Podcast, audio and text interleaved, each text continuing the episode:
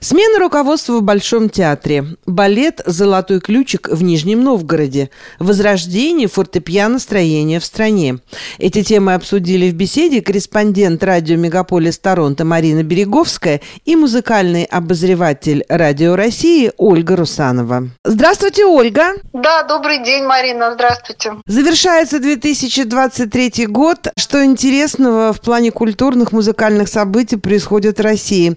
Что бы вы могли нам нам рассказать? Ну, я в основном, как вы знаете, занимаюсь э, музыкальными событиями в области классической музыки, музыкальным театром, ну и немножко театром вообще драматическим. Могу сказать одно, что событий столько, причем не только в Москве, Петербурге, но и в городах наших, ну, конечно, больших достаточно городах, что просто на все невозможно успеть. Зовут всюду, прилетайте, приезжайте, командировок очень много.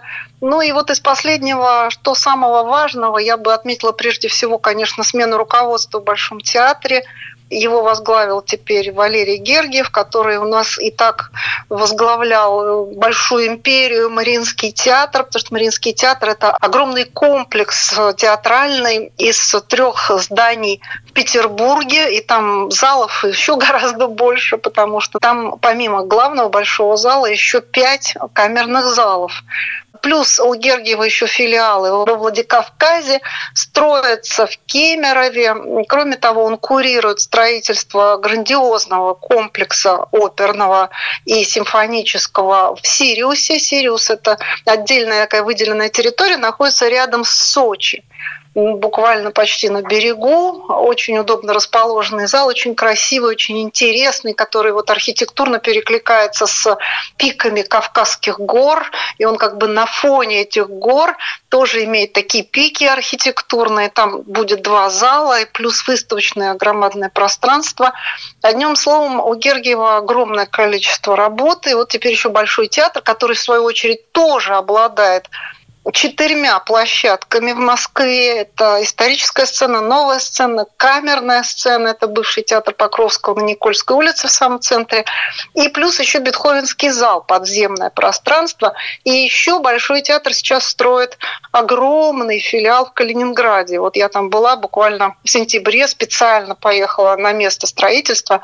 Это очень интересное место, недалеко совсем от центра, на берегу реки Преголя основная река Калининградская. И там рядом филиал Третьяковской галереи и вот филиал Большого театра, такой просто грандиозный комплекс культурный строится. И, конечно, это будет нечто особенное. Вот многие из этих объектов войдут в строй в следующем году. Во всяком случае, в Сириусе точно. Откроется в декабре 2024 года. Это будет зимний фестиваль «Сириус».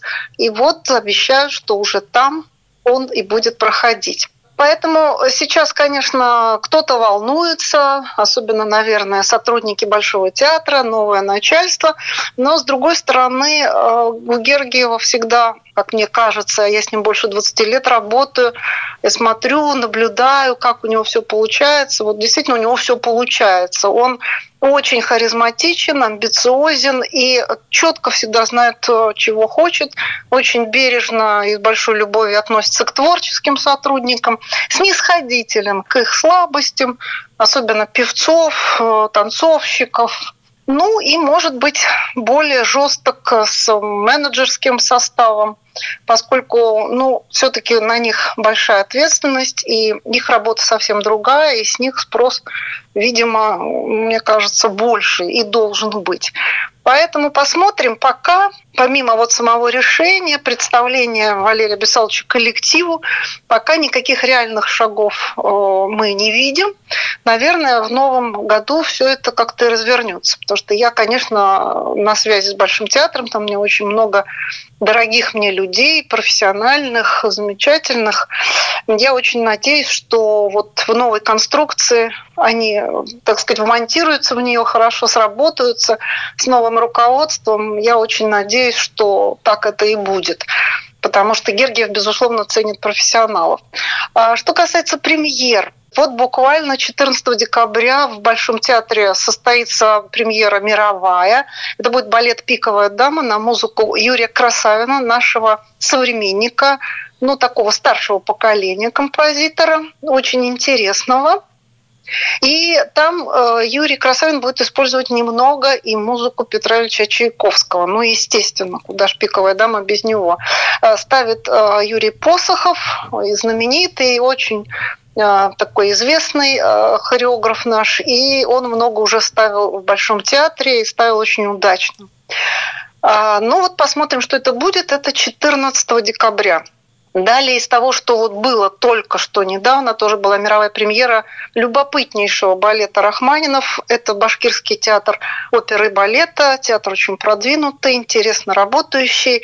И это, естественно, вознаменование 150-летия Сергея Васильевича Рахманинова, который мы отмечаем в этом году. А, Все это придумал, эту историю, главный художник театра Иван Складчиков, который написал либретто. Шесть лет он занимался этим проектом. И вот, наконец, он осуществился. И мне кажется, очень удачно он выбрал хореографа. Это Олег Габышев. Не только хореограф, он прежде всего танцовщик, но премьер э, балетной труппы Бориса Эйфмана петербургского нашего знаменитого хореографа. И вот Олег Габушев участвовал во многих таких биографических балетах. Эта тема, мне кажется, ему очень близка, потому что у Эйфмана был балет и Павел Первый, Чайковский. Он вообще любит вот такие биографические балеты делать. И вот в данном случае это Рахманинов, и мне очень вообще понравилось то, что они сделали.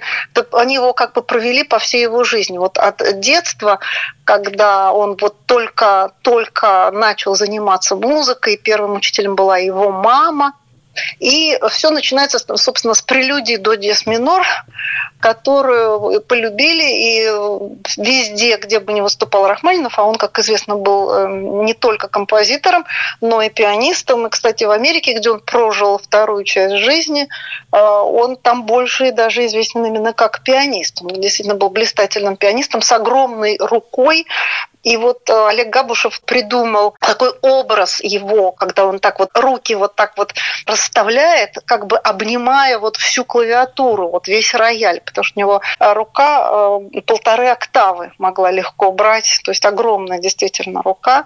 Вот. И мне очень понравилась самая главная тема, та, что касалась вот его отъезда из России в связи с революцией. В общем, там была разорена его усадьба в Ивановке в Тамбовской области, его любимое место, где он там так любовно занимался хозяйством, он это умел делать.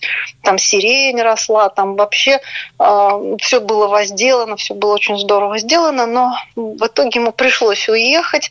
И вот этот разрыв с родиной для него был просто абсолютно трагичным. Он писал, что потеряв Россию, я потерял себя, потерял способность писать. И вот это все отразил э, Иван Склад Мальчиков, который является не только автором либретто, но и, конечно, художником и сценографом. Это все очень эм, как-то образно сделано в этом балете. Очень интересно. Особенно массовые сцены меня просто поразили. И вот эта революция перемалывает людей, и, конечно, и Рахманинова тоже, и это тоже показано очень интересно. Э, Еще я хочу э, рассказать о премьере в Нижегородском театре оперы и балета имени Пушкина. Это балет на музыку Моисея Вайнберга «Золотой ключик». Вроде бы детский, но не совсем. И интересно то, что поставил его Алессандро Кагеджи, это англичанин, который приехал в Россию 10 лет назад, учился в Московской хореографической академии, остался здесь, влюбился в наш русский балет и уезжать никуда не хочет. И очень успешно работает. Он был вот до недавних пор премьером театра Казанского имени Мусы Джалили оперы и балета. Сейчас его переманили в Екатеринбург. Он теперь там солист, но ставит везде, и в том числе вот в Нижнем Новгороде, где очень активный театр оперы и балета. Ну вот балет получился очень симпатичный, музыка замечательная. Когда-то этот балет был поставлен еще в 60-е годы впервые, и вот вспомнили о том, что есть такая, в общем, классика 20 века. И еще несколько слов хочу сказать, что у меня состоялся очень интересный разговор с Денисом Мацуевым, нашим замечательным пианистом, народным артистом России, который почти целый месяц гастролировал в Китае.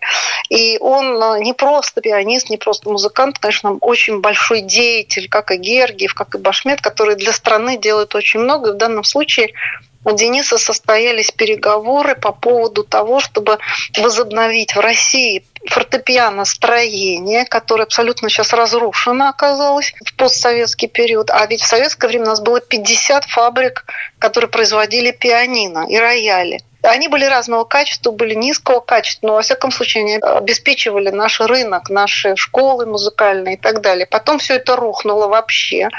А, кстати, в царское время у нас были вообще замечательные фабрики, которые рояли выпускали, на которых лист еще играл, причем с большим удовольствием. Бекер, одна фирма Бекер чего стоит.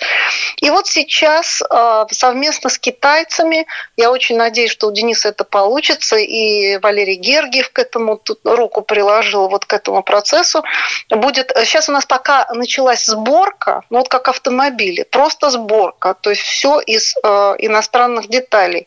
Делаются рояли и пианино Глинка, Рубинштейн, а Денис вот хочет развернуть именно наши отечественные, и э, вот один из руководителей крупной китайской фабрики Pearl River, приедет в Москву, вот он об этом договорился, и он хочет построить здесь и фабрики, и учить наших русских мастеров э, заново, э, и чтобы пианино и рояли выпускались уже из нашего материала российского, из нашей древесины, нашими руками и вот э, совместными технологиями.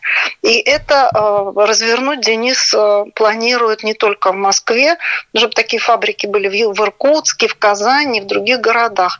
И, конечно, конечно, это огромное, просто историческое будет событие. Я очень желаю этому процессу совершиться, потому что это очень важно для одной из лучших в мире все-таки музыкальных школ, каковой является русская. Это не, бесспорно, с этим никто не поспорит. И, конечно, нам нужны свои инструменты. Спасибо большое, Ольга, за этот увлекательный рассказ. Я вас поздравляю с наступающим Новым годом и Рождеством и желаю вам всего самого хорошего. До новых встреч на волне радио Мегаполис Торонто. Все взаимно. С Новым годом. Обнимаю.